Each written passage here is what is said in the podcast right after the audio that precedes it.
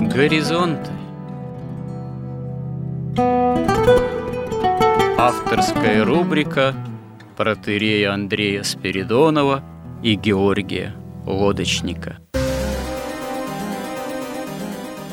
Люди, явления, события –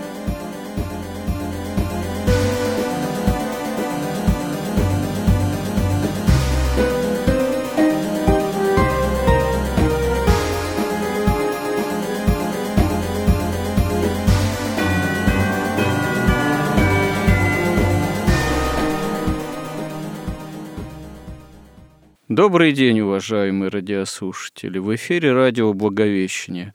И в нашей постоянной рубрике «Горизонты» я, протерей Андрей Спиридонов, и мой постоянный добрый собеседник Георгий Лодочник продолжаем наши словесные смысловые изыскания на тему настоящий момент «Кто виноват и что делать?» афористически, что называется, выражаясь. В принципе, повторюсь, что мы прежде всего рассуждаем на тему о библейской истории и христианском миропонимании применительно к современности. И на примере Авраама и современности мы последние несколько сюжетов э, рассуждаем о том, что делать нам, христианам, современной магической цивилизации, в то время как пример Авраама весьма характерен, но в отличие от Авраама у нас ситуация несколько отличается. Отличается в том плане, что э, в какой-то момент в начале библейского повествования об Аврааме Аврааму было, ну, куда выйти из Вавилона, из Халдеи, из магической именно цивилизации, повторюсь же, в условия более такие дикие и, может быть, менее в цивилизационном отношении безопасные для отдельной семьи, семьи Авраама, но это был по повелению Божьему исход из именно условий обитаний, которые были, ну, в общем, всецело магии тогдашней древней, магическим образом бытия пронизаны, исход в иную среду обитания с целью ну, во всем следовать воле Божией и с целью стать по воле Божией, по замыслу Божьему родоначальником всех верующих и родоначальником нового народа, избранного для того, чтобы служить в дальнейшем делу спасения всего человечества во Христе, спасительному Боговоплощению. В современном мире, о чем мы говорили и говорим, собственно говоря, таких географических и пространственных точек куда-то уходить мы не наблюдаем. Такой точкой, таким собранием уже 2000 лет не географическим и не пространственным является Церковь Христова – возле чаши Христовой, именно как богочеловеческий спасительный организм, и чтобы обрести в церкви спасение в общении с самим Богом во Христе, собственно говоря, прямо куда-то переселяться не надо. Нужно обрести внутренний опыт этого переселения, водворения именно в спасительную обитель Господа, в которой, собственно говоря, как именно в церкви первоначально воинствующие здесь на земле и торжествующие на небесах, и есть все средоточие спасения и полнота благ для любого человека, благо бы этот человек этого бы блага захотел и по вере бы начал бы обретать. Но мир сей, мир, лежащий возле, да благо бы мир этот лежал, скажем так, возле, как некий пассивный больной, не имеющий возможности пошевелиться, но мир лежит возле, проявляя себя, как правило, бурно. И эта буря – это есть буря страстей. Это буря противления воли Божией, противления идеи спасения – ну, можно сказать, главной идеей, важнейшей идеей, если вообще говорить о идейной составляющей бытия человеческого рода. Вот мы в прошлый раз закончили наш разговор фактически на тему о том, что предшествующий этап исторического развития, который привел, собственно говоря, к новому магическому пленению мира, уже, собственно говоря, в преддверии каких-то новых форм, когда уже даже не просто деньги являются некой основной магической ценностью, идолом Мамона, а современный мир угрожает тем, что он уже эту форму притворит в иные формы благодаря цифровизации, когда уже классических денежных средств и не будет за ненадобностью, они свою функцию выполнят или уже выполнили почти, а будет иная форма – нового рабства, электронного рабства, можно сказать, электронный концлагерь, о конкретных инструментариях воздействия, которого на человека можно обсуждать, это судить и рядить, э, но речь не об этом. Речь о том, как действительно христианам и церкви постараться этому противостоять. Ну вот мы предыдущий сюжет завершили разговором о том, как распался Советский Союз, что послужило Одной из причин, разумеется, мы не ставили, не ставим целью все причины иметь в виду и обсудить, и полную картину представить себе и слушателям. Речь конкретно зашла о том, что, ну, собственно говоря, тайна беззакония, ну и силы в определенной степени тайные, которые пытаются эту тайну беззакония осуществить, они собственно говоря, внутреннее бытие и развитие советского общества, увы, к сожалению, безбожного, как мы понимаем, попытались, использовали активно разные инструментарии. Одним из инструментариев, как мы выяснили, было не больше, не меньше, как само КГБ, Комитет государственной безопасности. Ну, собственно говоря, могущественная спецслужба Советского Союза, самая такая действительно могущественная, в которой имели место быть и властвовать, стараться и те же, например, генеральные секретари, и мигрировали ну, во власти в КГБ и из КГБ, как, например, тот же Андропов. Но это не суть важно, просто ну, по-своему интригующая, любопытная, отчасти конспирологическая тема. Отчасти она в наше время уже разного рода писателями, публицистами достаточно подробно освещаема. Просто действительно это такой любопытный, характерный парадокс, что в, казалось бы, безбожном государстве великом, каким являлся Советский Союз, магические силы, ставящие целью осуществления тайну беззакония, использовали как определенные инструментарии, и эти, казалось бы, вполне себе светские структуры. Но КГБ не КГБ, а очевидно, что вот это осуществление тайны беззакония, оно, используя в том числе и такие ходы, в мировой истории, в истории нашего Отечества привели к тому, что последние 30 лет Россия оказалась вписана в попытки уже осуществления тайны беззакония на мировой арене. Вот. И, собственно говоря, тот дух потребительства, тот дух сребролюбия, который воцарился последние 30 лет, он тому тоже и служил. Но в настоящий момент мы видим некое противоречие внутри вот это развития мирового и тем самым развития тайны беззакония. Э, это противоречие заключается в том, что, ну, может быть, для Запада неожиданно, Россия все-таки постаралась вести некую вдруг суверенную политику, э, что вылилось вот в эту еще продолжающуюся войну, на Украине, или так называемую спецоперацию, которая оказалась э, неосуществима в краткие, как многим хотелось бы, сроки. А, собственно говоря, вот мой собеседник в прошлый раз очень верно подметил, что осуществись эта война в течение ну, пары недель первоначально, или осуществим ее сейчас, вот закончим ее сейчас в течение тоже каких-то ближайших сроков, там пары недель, а что изменится? Что изменилось бы в состоянии внутреннем нашем, русского общества, потому что, несмотря на вот эти противоречия мировые, противоречия России в отношении с Западом, ну, такое прямое противостояние, нет пока ясной идейной картины, в чем суть этого противостояния. Какие цели ставит э, Россия?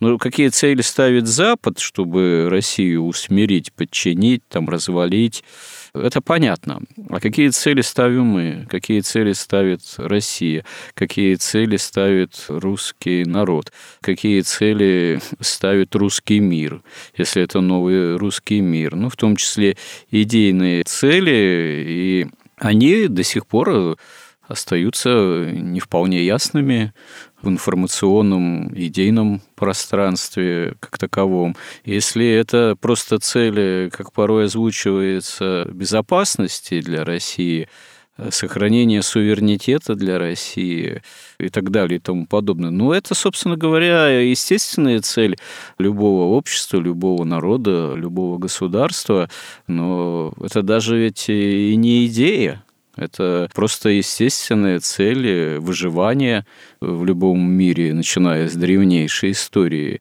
А очевидно, что, наверное, для того, чтобы строить какую-то новую там, социальную, экономическую политику в отношении собственного народа, собственного отечества, нужны, наверное, более ясные, озвученные, декларируемые цели, тем более цели, связанные с войной, цели, связанные с противостоянием, тому или иному ну, западному миру, западной цивилизации. Да, цивилизационные столкновения неизбежны.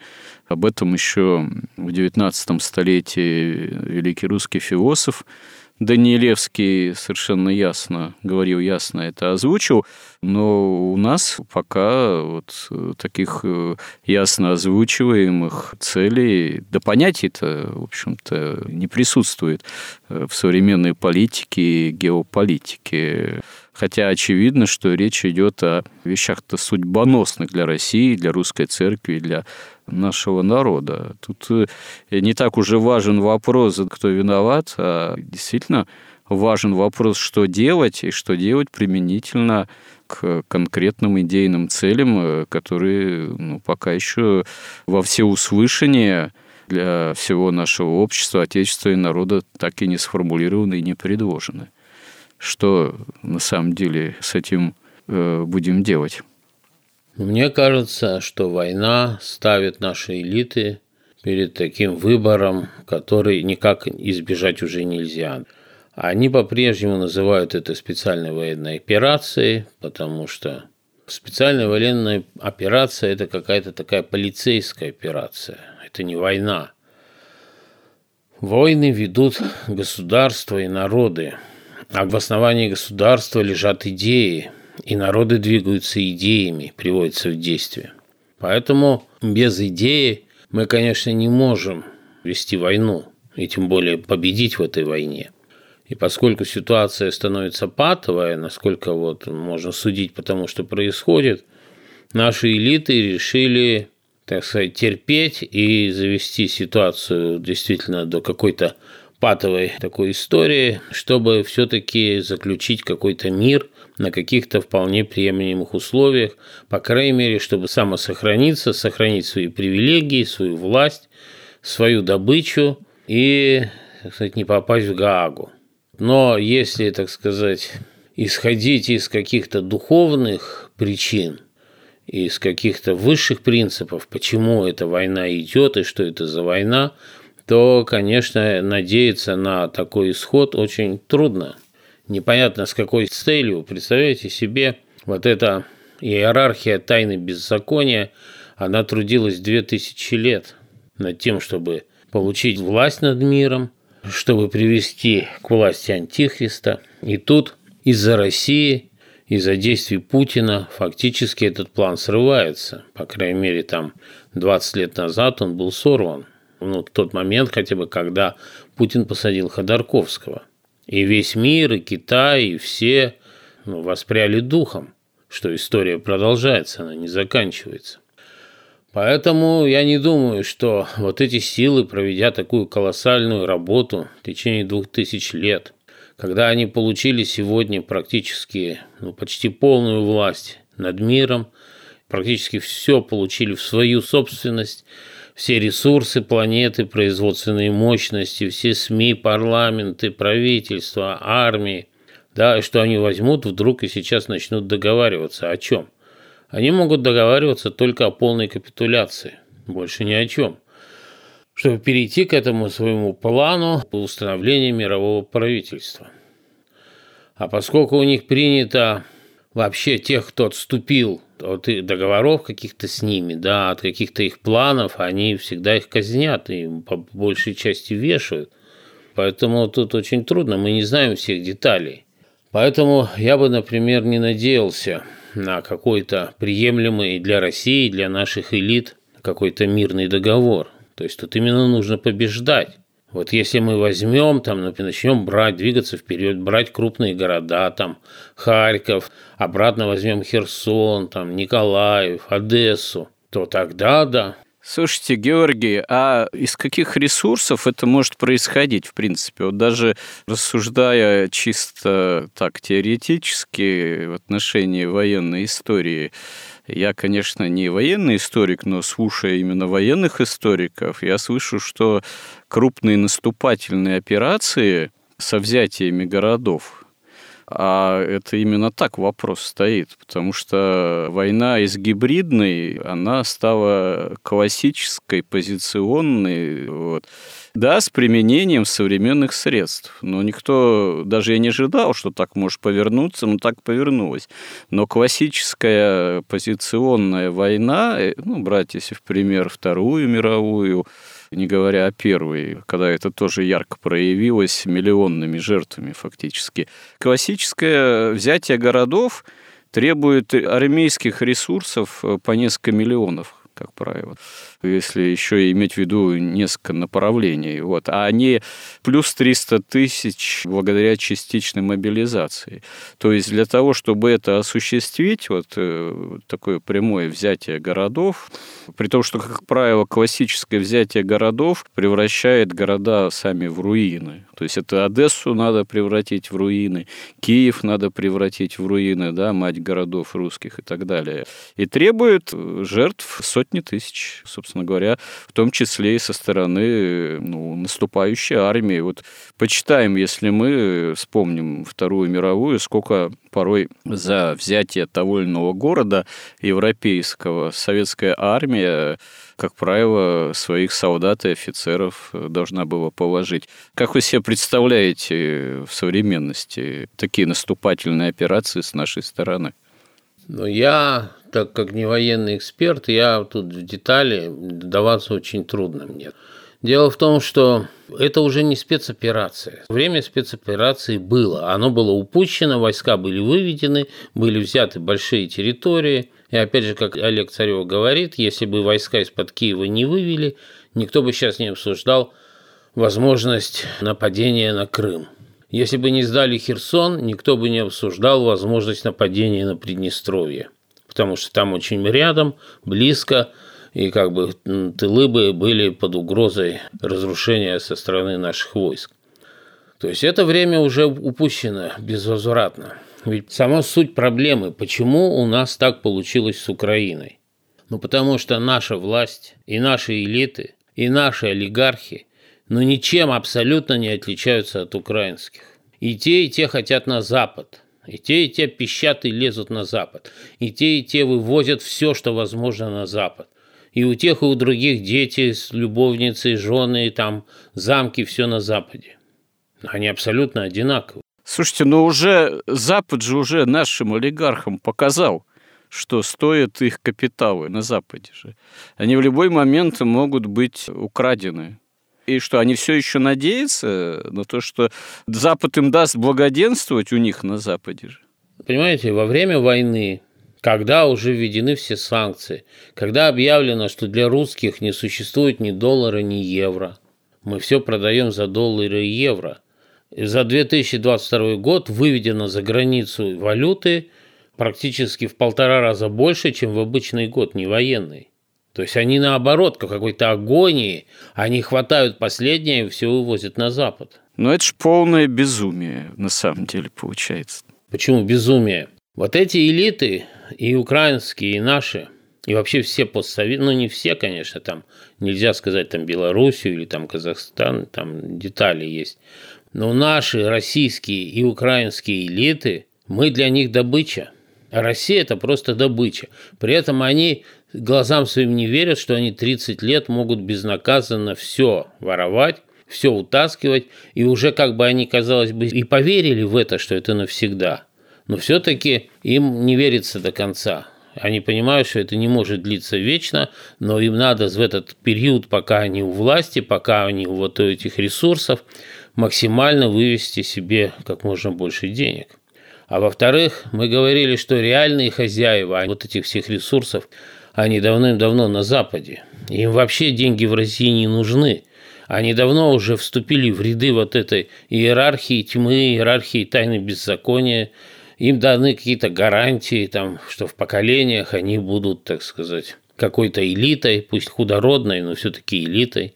Подождите, а какие гарантии, каким образом эти гарантии даны? На словах, что ли, или в каких-то тайных договорах? Ну, на словах, конечно. Ну, западная же цивилизация, западный джентльмен, он по отношению к туземцу легко может свое слово взять обратно, так сказать. Это же очевидно, веками. Им дают гарантии не западные бизнесмены и не западное правительство. Им дает гарантии магическая иерархия. Магическая иерархия не нарушает своих обещаний. Она может их там как-то трактовать, все это может обернуться совсем не тем, но это не те люди, которые бросаются словами. Есть такая книжка «Исповедь экономического убийцы». Он описывает, как это все сделано. Там Пиркинс или Паркинс, я не помню фамилию точно. Американец. Да, он как бы в этом участвовал, он описывает все детально, как это делается.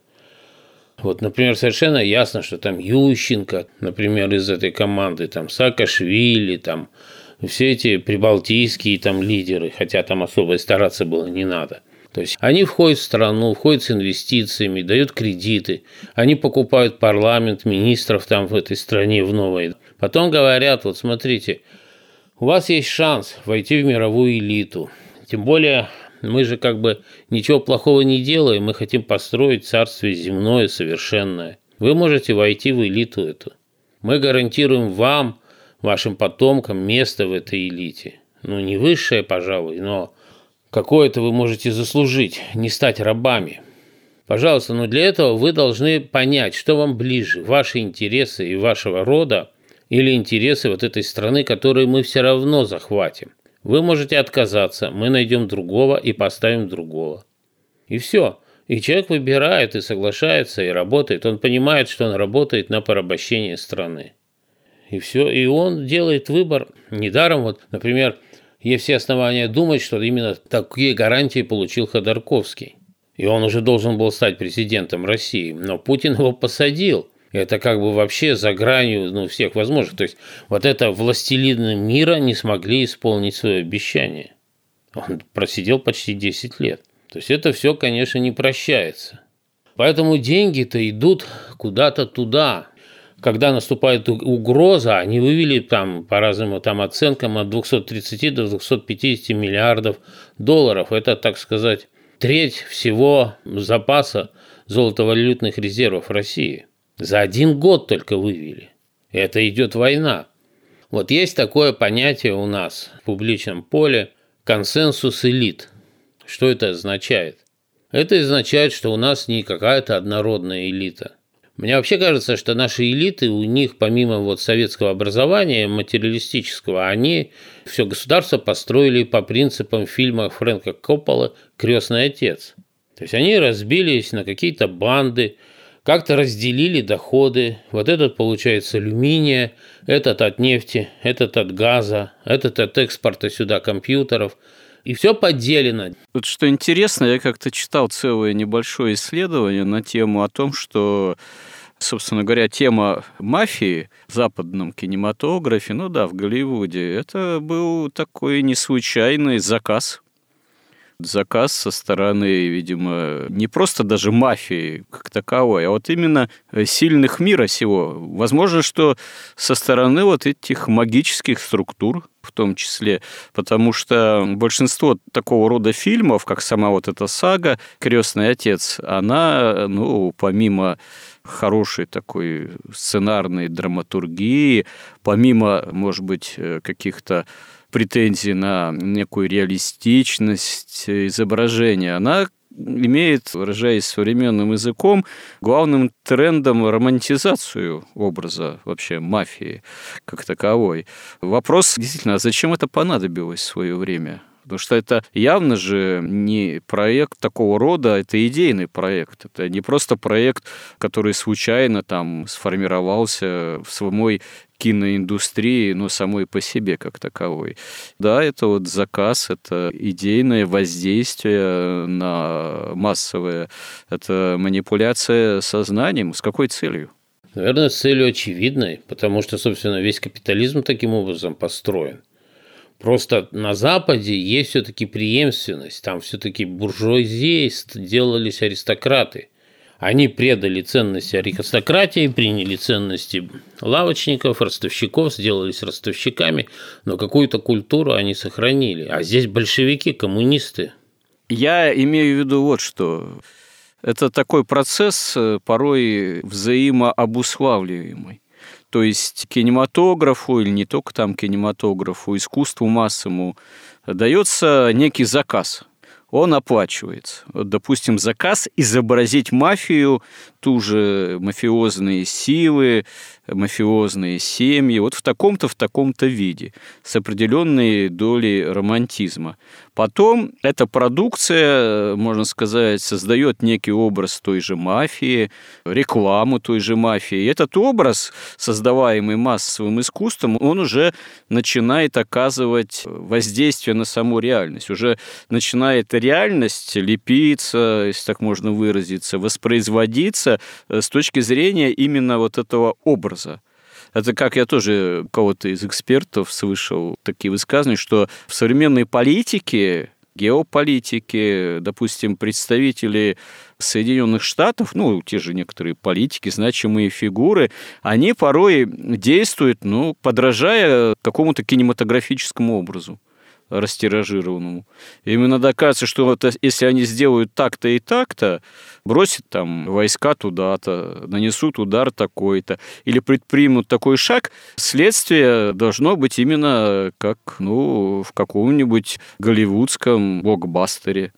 А если это оказывается не совсем так, потому что все-таки реально эта жизнь, она далеко не всегда соответствует, так сказать, раскладам и рецептам согласно этого боевика или блокбастера, они, ну, приходят в удивление или недоумение некое. А в таком случае у неких магических сил-то цель какая? Что? Чтобы потом реальные политики или кто или криминальные структуры действовали согласно рецептам из продуктов вот этого же массового искусства? Или она какая-то еще более хитрая? Ну вот, я бы хотел заметить, во-первых, что вот, например, Зеленский был избран. Это прямо образ из кино перешел в реальность. Просто непосредственно. Там где-то в Южной Корее, там уже в выборах участвуют там какие-то рисованные персонажи. То есть это все уже происходит, воплощение современных вот этих пиар-технологий, манипуляциям сознания. Но я хочу сказать вот о чем. Вот эти наши кланы, вот эти наши банды, вот эти наши элиты, банды, называющие элитами, потому что у них много денег. Вот у них есть консенсус, то есть они распределили все места – правительстве, в Центробанке, там, в налоговой, в полиции, в Следственном комитете, в армии. Все распределили, кто откуда берет деньги и отправляет их потом на Запад. Или там куда-то прячет, может, на Восток. Все распределено. И вот эти договоренности, они и называются в нашем публичном поле консенсусом элит. А как они были распределены и как в элиту люди попали – они что, попали каким-то за счет каких-то там, не знаю, там заслуг, что ли? Их как раз назначали, практически назначала вот эта темная иерархия. Ведь у нас сто лет отрицательный отбор идет со времен большевистской революции. Во власть попадают самые циничные, самые бессовестные, да, и самые малограмотные люди. Чем дальше, тем сильнее. Сейчас уже не только у нас, а уже и на Западе. И это все делается под их контролем, под контролем вот этих э, магических сил, тайных сетевых структур. И вот, возвращаясь к Украине, почему мы так ее позорно проиграли? Почему часть нашего народа стала ненавидеть Россию? А что мы им предлагали? Мы им предлагали что? Они говорят, мы хотим на Запад. Вы тоже хотите на Запад. Почему мы не можем прямо идти на Запад, а должны идти как-то через вас? Почему мы должны сначала стать пророссийским государством, потом вместо наших воров и олигархов будут российские воры и олигархи, и потом мы все тоже так же пойдем на Запад. Какой в этом смысл? Это же безумие. Поэтому мы все время все проигрываем. Мы ничего не можем предложить. У нашей страны нет идеи. Не имея идеи, мы не обладаем исторической субъектностью. У нас нет своей исторической воли, мы ничего не можем нигде победить. Мы можем только пилить, пилить, воровать, отжимать, но никак не побеждать. У нас цели нет. Ну подождите, а у Соединенных Штатов что, есть, к примеру, какая-то идея? У них есть, конечно, тайна беззакония. Ну да, ну так, но она же прямо не озвучивается. У них там идея демократии, свобод якобы, прав человека, а в глубине-то, в основании, опять же, тоже пилить и пилить, только по-своему, немножко более завуалированным образом. А идея тайны беззакония, она же прямо-то не озвучивается в конечном счете. Но тут мы перепутываем разные уровни иерархии. Одно дело – это пиар, идея, которая подается, продается простому народу, когда его грабят и когда его высокоболяют. Это одно. В Америке там идея какая? Гламура. Национальная идея у них, американская мечта, домик, машина там, чтобы было не хуже, чем у соседа американская мечта это еще из грязи в князи, что якобы ты можешь с самого низу подняться до э, определенных высот, хотя это уже фикция. Это, да, дискурс и гламур, это история успеха, когда ты вот в этой иерархии гламура вдруг с низов поднимаешься наверх. И главное, ведь они даже не предлагают войти в элиты, что невозможно снизу. Они говорят, хорошо, ты будешь вот крашеной, раскрашенной, рассвеченной обезьянкой, которая будет скакать по телеэкранам, все будут завидовать твоим машинам и дачам. Они предлагают гламур, совершенно фиктивную какую-то цель, чтобы ты вызывал зависть у других людей, и они каждый день ходили, работали, отдавали большую часть заработанного банкам и ростовсическим структурам. То есть это разные вещи. Другое дело идеи элит, которые реально управляют США. Они, конечно, тайные. Соединенные Штаты Америки самое, как бы, то есть там совершенно жесткое отделение элит от, от народа, да. Ты никогда не попадешь из народа в элиту, если тебя туда не пригласят, не кооптируют на каких-то там особенных условиях. Там в этом смысле это какой-то совершенный апартеид. Вот, например, там даже человек взял, там стал богатым, как там, например, Билл Гейтс – но его не пускают в элиты, он бегает, вынужден там заниматься там разработкой всяких вирусов, травить там человечество, там бороться просто для того, чтобы ему сохранили хоть сколько-то денег. Ты не попадешь туда, только по рождению попадаешь или вот через магические посвящения. Ну это уже почти кастовая структура, по сути. Конечно, кастовое, абсолютно закрытое общество. И вот эта иерархия, одна же туда за деньги не попадешь. Вот дело в том, что наши вот эти все, как их назвать, я не знаю, вот эти элитные олигархи, они думают, что их за деньги туда примут. Их не примут, они должны продемонстрировать уровень посвящения там в Кабалу, допустим, да, или в какую-то еще магическую там науку. За деньги это не сделаешь. Там же духовная, это темная, но духовная иерархия, она не материалистическая. А реальную посвященность предлагают, опять же, далеко не всем и не за деньги, а опять же членам касты как таковой, скорее. Далеко не всем, нет, но есть же там первичные какие-то ступени, первичные ячейки. Например, вы можете стать ученым, это как такая начальная стадия для неверующих, да, магии, современная наука. Вы можете стать иудеем, это такая начальная стадия для кабалы – для верующих, да, и потом отбирают, кто наиболее способен, наиболее развит. Вот, там проходит с их точки зрения, то есть туда отбирают самых действительно сильных, аскетичных, умных, волевых там и, в общем-то, духовных людей, хотя и темный дух. А у нас сто лет в стране отбирают самых глупых, самых невежественных, понимаете, людей, которые вместо Большого театра ходят там на спортивные состязания. Ну и что, как они могут бороться одни с другими?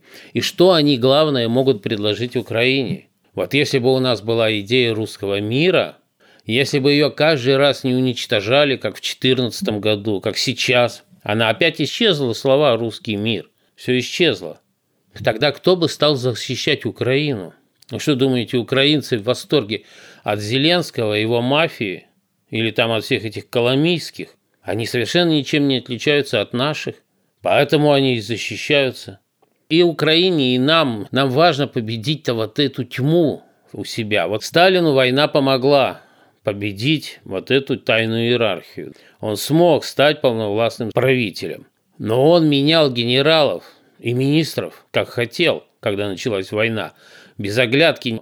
У нас не сменили ни одного руководителя. Год войны не сменен ни один человек. Это говорить может о чем? О том, что у президента просто нет полномочий. Вы имеете в виду, не сменили где? Среди министров, правительства? Не сменили ни в Центральном банке, ни в Министерстве финансов ни в Министерстве культуры, ни в Министерстве образования. Не сменили ни министра обороны, ни того человека, который отвечал за тыл. Когда обнаружилось, что все своровано, его перевели и поставили инспектором проверять, а как же он все воровал, да, то есть в контрольные органы. Ну, есть мнение, что коней на переправе не меняют. И, дескать, во время войны вот менять какие-то самые первые фигуры – это всегда риск, потому что смена, она влечет некую турбулентность и перетрубации в тех или иных министерствах и сферах, и вообще во внутренней политике это вопрос тоже, наверное, все-таки не такой простой. И, кстати говоря, пример Сталина здесь, он я бы не считал бы его образцовым, потому что, да, Сталин там любил, собственно говоря, вину на кого-то повесить. Там в 1941 году ряд генералов во главе с Павловым, командующим, там, одним из командующим Западным округом, просто-напросто были расстреляны. Товарища Жукова, как известно, Сталин бросал на разные участки фронта, там, где уже начинало пахнуть жареным. То есть порой товарищ Сталин достаточно действовал импульсивно все-таки. Можно сказать, иногда и судорожно, но по обстановке. Но справедливости ради надо заметить, что я недавно, например, у одного из серьезных наших историков услышал такую фактологию, которую раньше не встречал. Вот у нас, в частности, признают, что во время Второй мировой Отечественной войны в 1941 году, ну, в 1941-1942 мы умудрились провести эвакуацию промышленности действительно каким-то очень уж эффектным образом. А оказывается, еще до начала войны, до 1941 года, на Урале, в Сибири были подготовлены по приказу же товарища Сталина, понятное дело, мобилизационные площадки. То есть заводы, когда эвакуировали, они не в чистое поле приезжали. Они приезжали на участки, где э, были уже фундаменты какие-то, коммуникации подведены и так далее. Потому что если бы приходилось вообще, э, так сказать, в чистую степь, там, в тайгу эвакуировать целые заводы, эвакуация так успешно проведена бы не была. И это, кстати говоря, тоже вот говорит о многом. О том, что ну, и деятельность там того же Сталина, и не его одного, она была в плане экономической, хозяйственной политики достаточно неоднозначной. И какие-то вещи заранее все-таки могли в то время планировать. Но ну, э, применительно вот к вашему тезису, да, я не знаю, каким-то чудом, но наша экономика-то и в наше время устояла пока, несмотря на все санкции. На Западе же ожидали, что у нас все рухнет, и промышленность, и экономика, и будет вообще спад на десятки процентов. Оказалось, что не совсем так. Это вот тоже благодаря чему? Благодаря чуду какому-то Божьему? Или все-таки какие-то механизмы в нашей экономике, как это еще говорят, компетенции сохранились еще, может быть, чуть ли не с советских времен. А иначе, если бы было только бы одно повальное воровство, воровство, только повальный распил, повальное разорение, и вообще ничего не делалось бы, так, ну, действительно, мы бы сейчас рухнули бы уже, если бы все было по западным лекалам. Но, видимо, это не совсем так все-таки оказалось. Но вопрос в том, по каким западным лекалам. Если там брать каких-то журналистов, там малограмотных, то, может, им так и казалось. Западным лекалом имеется в виду, что мы чисто сырьевой придаток колониальный.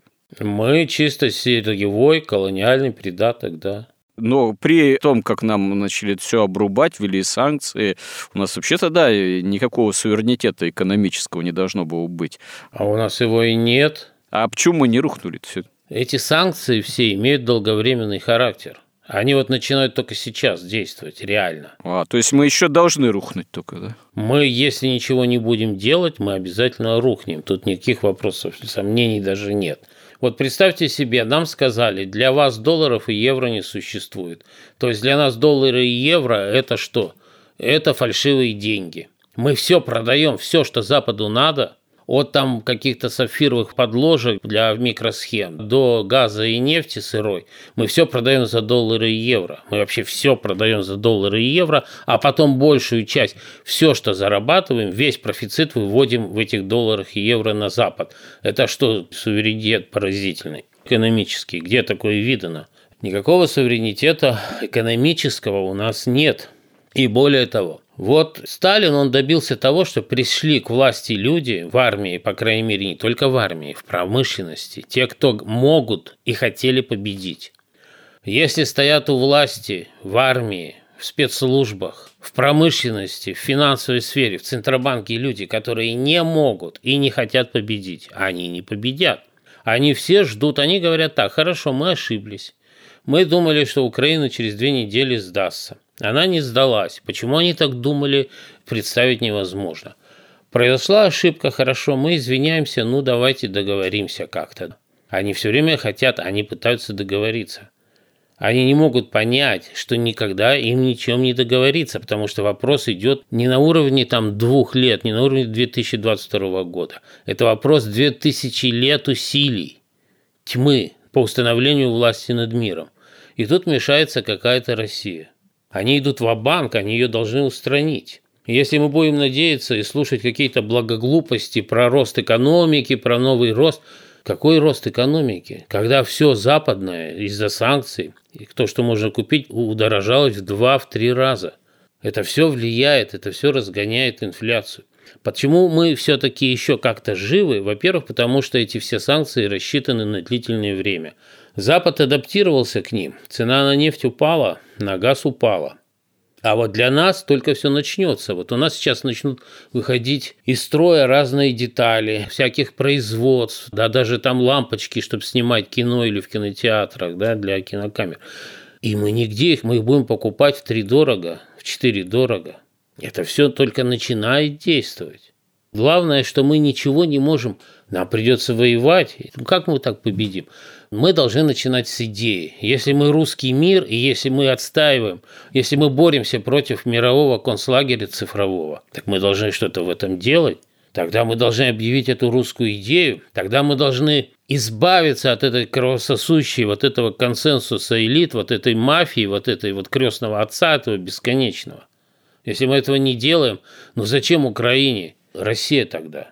Время у нас эфирного действительно уже остается мало. Но тут, понимаете, у меня со своей стороны есть большое сомнение, что в современном идейном общественном пространстве вообще на уровне элит, опять же, и правящих, которые имеют влияние на информационное пространство, вообще кто-то собирается реально новую русскую идею формулировать и объявлять. Это элитам не нужно, судя по всему по крайней мере, пока на настоящий момент, и даже они, по-моему, не осознают, что такая задача, в принципе, наверное, была бы необходима, в том числе и для выживания их самих, не говоря уже там о выживании народа, там, общества и так далее. Но у меня есть такое, может быть, ощущение или подозрение, что Существуют э, у нас в обществе и народе, так сказать, какие-то разные реальности, параллельные в каком-то смысле. Вот мы все говорим Центробанк, Центробанк. Центробанк – это инструмент э, не наш, это инструмент вообще Соединенных Штатов, у него вот такая-то монетарная политика, у него вот такая-то ставка рефинансирования, которую не хочет снижать. Ну, это вот какой-то Васька, который слушает да ест.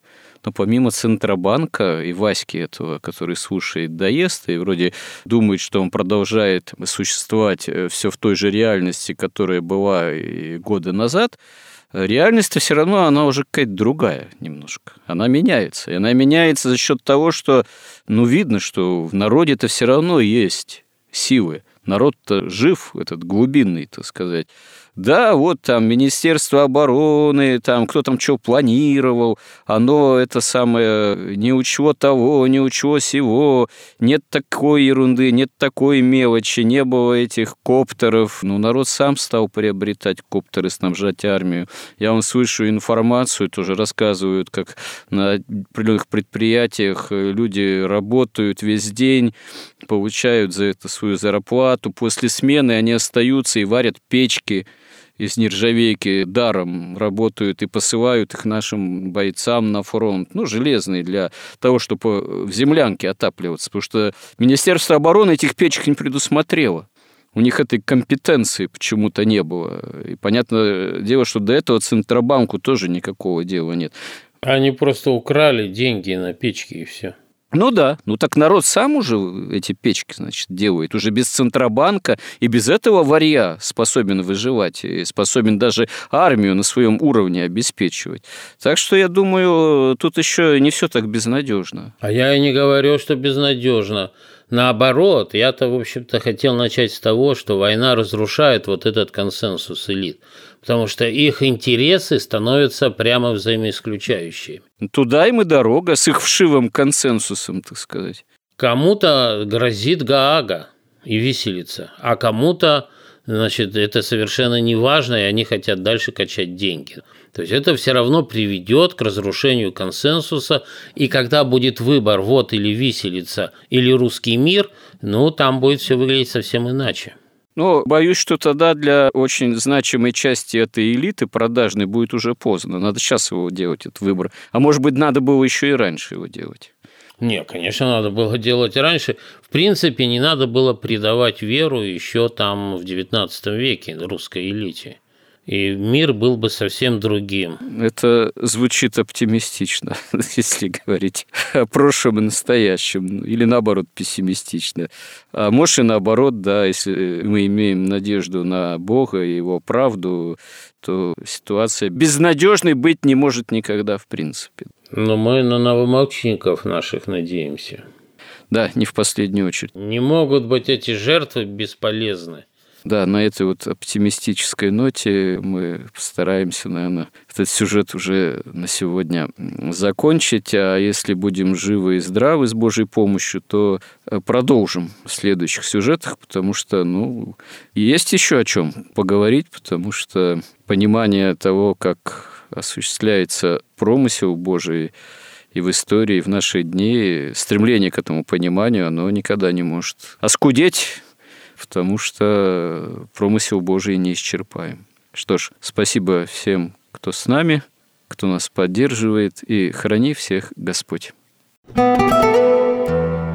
Горизонт на радио Благовещение.